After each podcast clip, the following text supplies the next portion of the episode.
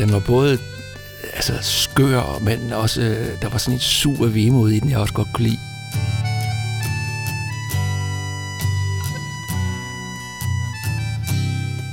Det handler om at finde sin måde at synge på, ikke? Og Johnny han synger på sin måde, og Kim Larsen sang på sin, og så skulle jeg så finde min måde at synge på, på dansk. Jeg kan huske, da vi var børn. Vi sad og kiggede over akvariefisk. Samtidig så tog vi dem op, og, og vi kværkede dem, mens morgen den lyste. Jeg hedder Peter H. Olesen, jeg er syvoghalvtreds år gammel. Jeg er sanger, sangskriver og forfatter. Spis havregryn. Akvariefisk, en tidlig sang med Johnny Madsen. Da vi blev større, der spiste vi gartners hest. Den gjorde, at jeg igen fandt ud af, at man faktisk godt kunne få noget af traditionen, altså musikkens tradition, og man kunne synge på dansk. I begyndelsen men cool. Og senere, da vi blev voksen med en Lego-klods. Der i, i midten af firserne, der spillede jeg sådan noget Smith-inspireret øh, rock-popmusik i et band, der hed Green, og jeg sang på engelsk, og jeg synes, det var det eneste, man kunne synge på, fordi det er ligesom popmusikkens sprog.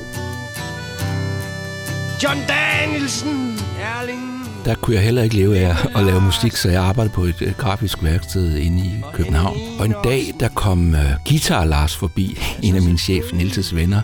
Og Guitar Lars, han har nok spillet guitar. Men han havde et kassettebånd med, som han efterlod. Normalt gik vi og lyttede til, ja, både til radio, P tre og sågar også The Voice. Og indimellem lyttede vi til nogle kassettebånd, jeg havde med. For eksempel Sonic Youth, skal jeg huske, vi lyttede meget til. Så jeg lyttede meget dengang stadigvæk sådan til undergrundsmusik og indie og hvad man ellers kaldte det, meget støjende musik. Og så kom han det her sådan, bånd med Johnny Madsens to første L P'er ind på hver side. Han var ikke så kendt dengang, og jeg var lidt afvisende, fordi han var en gammel mand. Han var mindst femogtredive år eller sådan noget.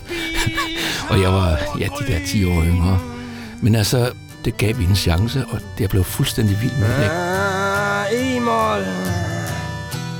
De der to plader, de er ret primitivt indspillede, og, men de var sære, og de var poetiske, og de var uforståelige. Altså noget af det, jeg blev slået mest af ved Akvariefisk, er, den er jo enormt vemodig.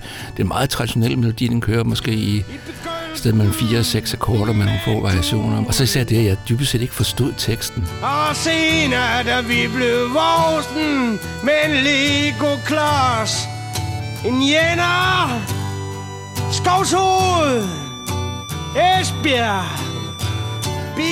nitten hundrede og ni. Det er jo sådan barndomsminder og noget med at spille fodbold med Lego-klodser, og så er der så en gartners hest. Linde Larsen og Henning Enoksen. Han synger på det der, ja, jeg ved ikke om det hedder typomål eller hvad det er. Der er et eller andet med det der, når man kommer over vestkysten af, ikke? Jeg ved ikke om det er fordi, de har haft besøg af mange engelske fiskere gennem tiden, eller det ligger så tæt på England. Men altså nogle gange der er det det bedste måde at synge blues eller folk på, fordi det nærmer sig lidt det engelske, samtidig med at sådan en østjyde som mig ikke helt forstår det. Nå, da vi er blevet gamle, der er så sjældent vi ser over akvariefisk.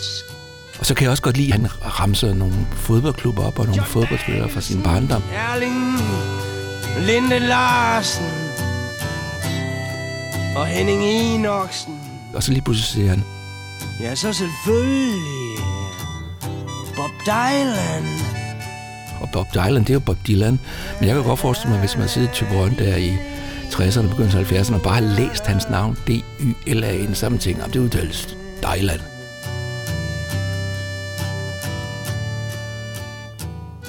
Jeg synes, at selvom han synger på vores fælles sprog, så var det meget eksotisk og, og mærkeligt, og en sang, man kunne blive ved med at grave ned i for at finde en eller anden form for betydning.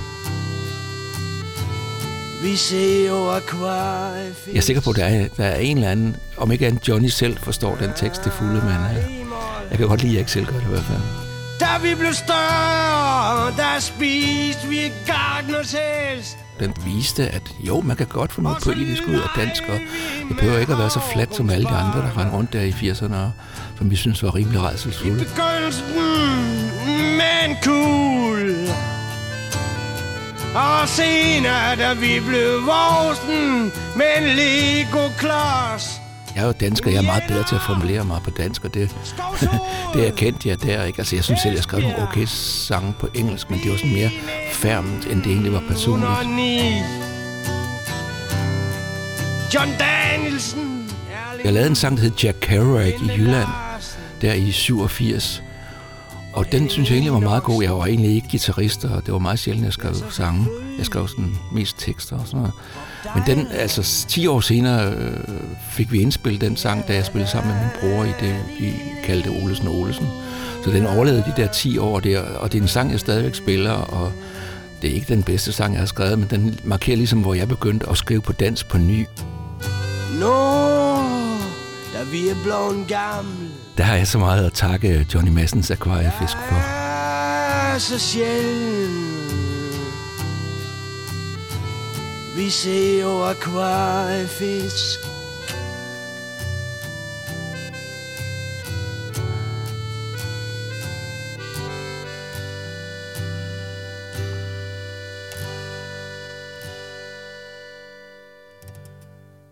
Denne podcast blev produceret af Biblioteket Frederiksberg.